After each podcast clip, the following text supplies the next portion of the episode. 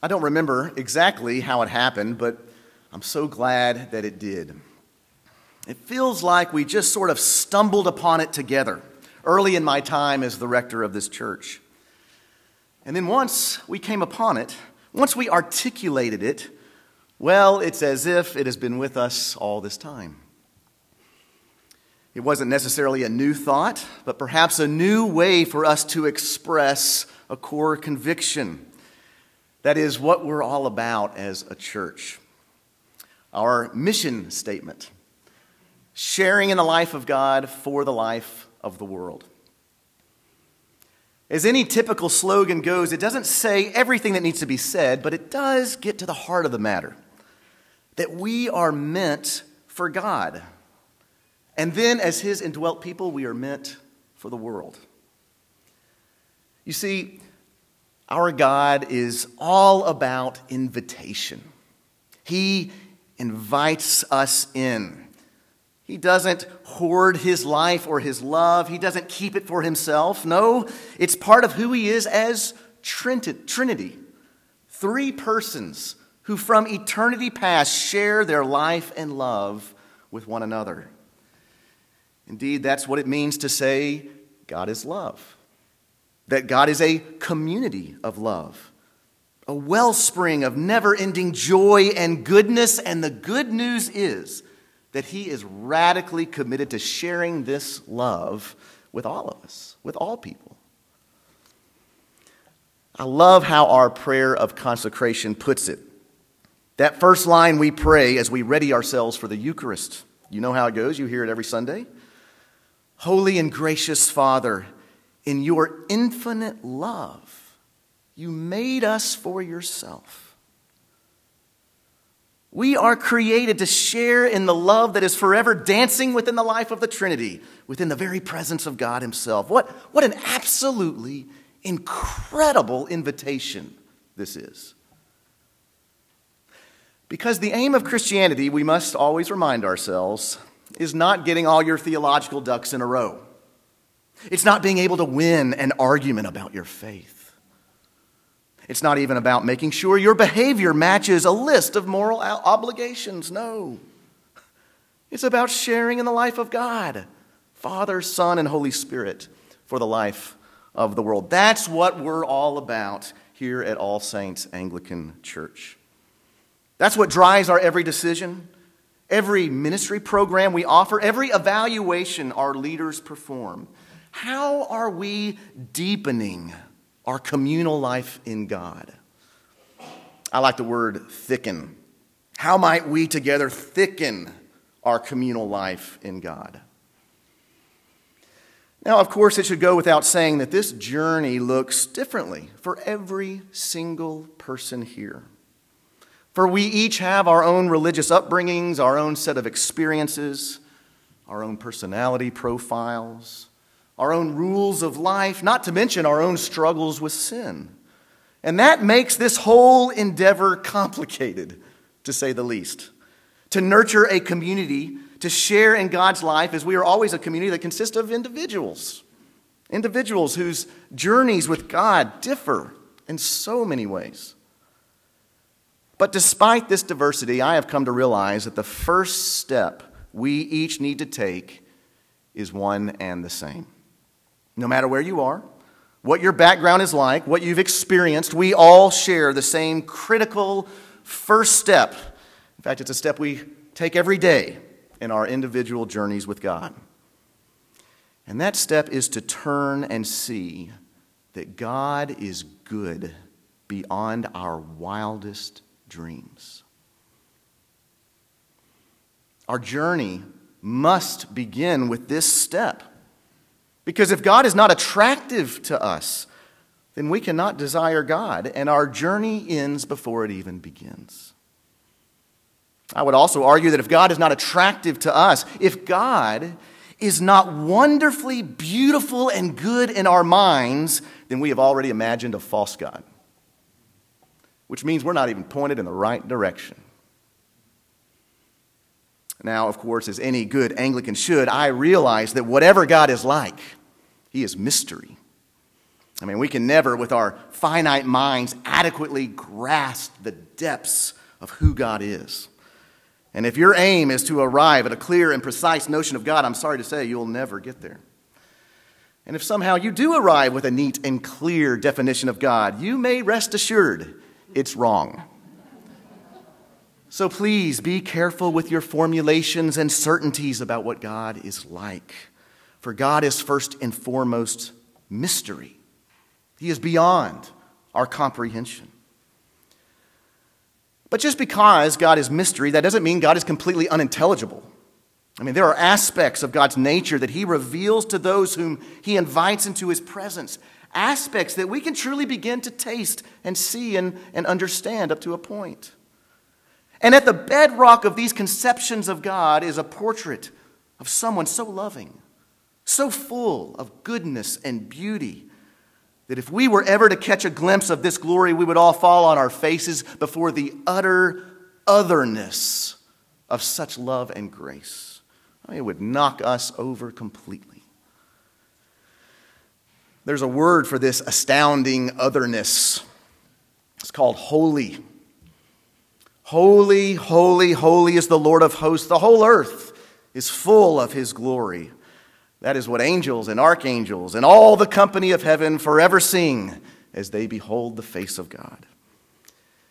Indeed, this vision of God sitting on his heavenly throne is so powerful, so overwhelming, that the young prophet Isaiah freaks out when he sees it.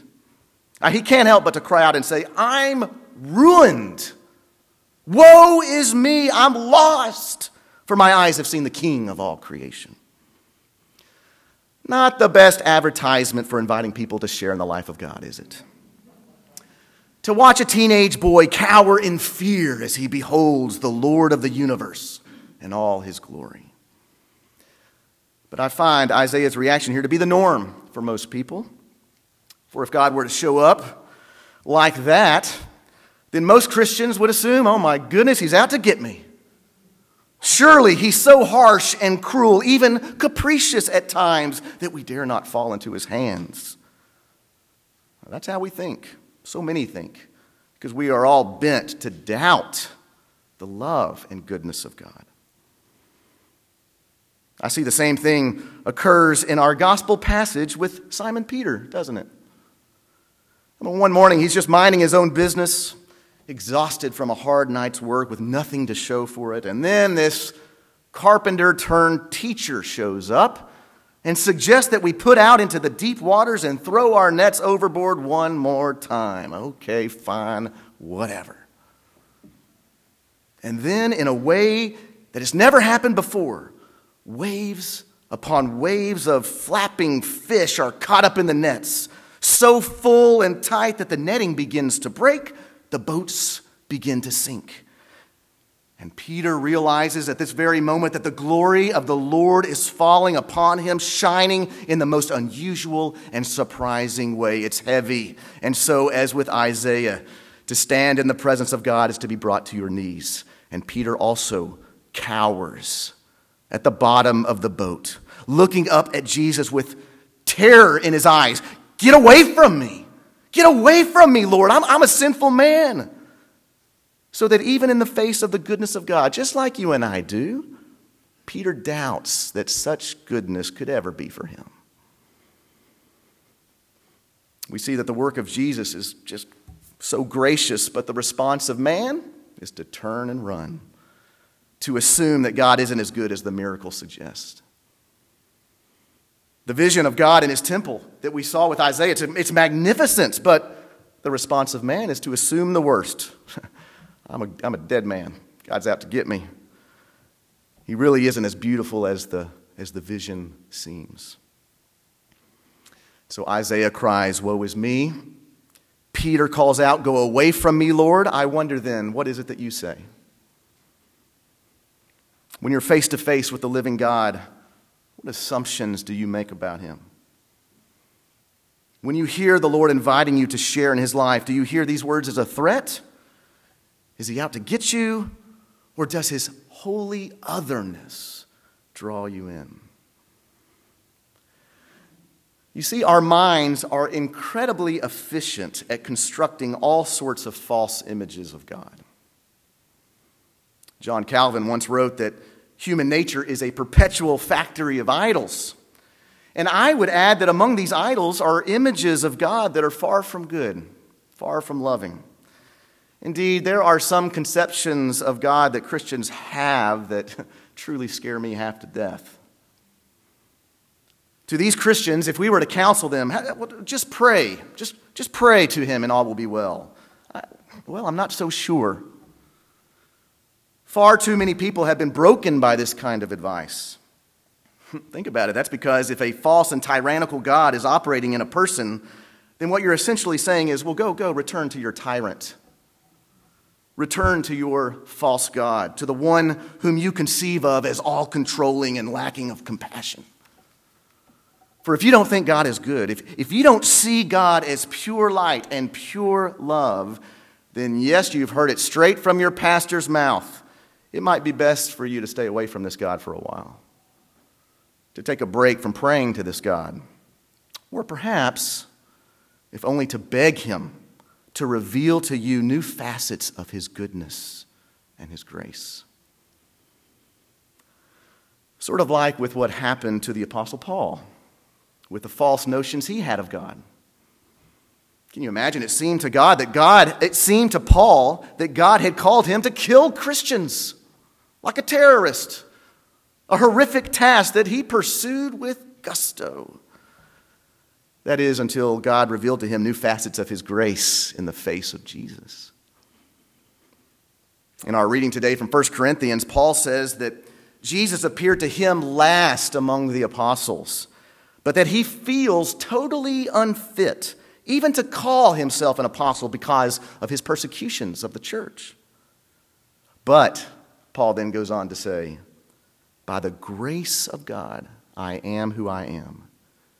His grace toward me has not been in vain. You see, Paul learned that God wasn't out to get him for his persecutions. God was out to restore him from these persecutions and then to invite him to share in his life, and then to enlist him to work for him for the life of the world. God, in his goodness, redeems and restores even a terrorist. And neither was God out to get Isaiah. Woe is me, I am lost, for I'm a man of unclean lips, he says. But even in that moment, when Isaiah considers himself dead, God reaches down and touches his lips and makes him a prophet. You see, Isaiah is wrong. He isn't lost, he's found. For God is not threatening him, but inviting him to dive deeper into his life, deeper into his love. And neither was God out to get Simon Peter. Leave me alone, for I am a sinner, Peter says. But instead, Jesus invites Peter to be a disciple, to play a crucial role in his project to bring the life of heaven to bear upon the earth. Leave you alone, Peter? Never. Not even if you deny me three times in my most needed hour. God is too good and too loving to leave you alone. His desire is always to restore you because, in His infinite love, He made you for Himself to share in His life. No, He's not going to leave you alone. That's how it was with Peter. That's how it was with Isaiah and Paul. That's how it is with you as well. God is inviting you each and every day to turn and see that He is good beyond your wildest dreams, that He isn't out to get you that he isn't aloof and unconcerned about what's happening in your life, but rather that he wants to meet you in every conversation that you have. He wants to meet you in every face that you see, in every thought and emotion that comes your way, and yes, even in the suffering that you have to endure. And all these things and more, God is inviting you in to taste and see that He is good, to take another step toward a deeper life with God, to take another step deeper into the life of that community in which He dwells. And so, no, You don't need to cower in fear. You don't need to run and hide. You simply need to be open to this wonderful invitation, ready to be surprised and eager to destroy any false notion of God that keeps you from Him. And so let that be our prayer this day and every day. Holy and gracious Father, in your infinite love, you made us for yourself. Help us to not only believe that, but to know that deeply within us. We beg you, Lord, help us to taste and see that you are good beyond all measures. In the name of the Father, and of the Son, and of the Holy Spirit. Amen.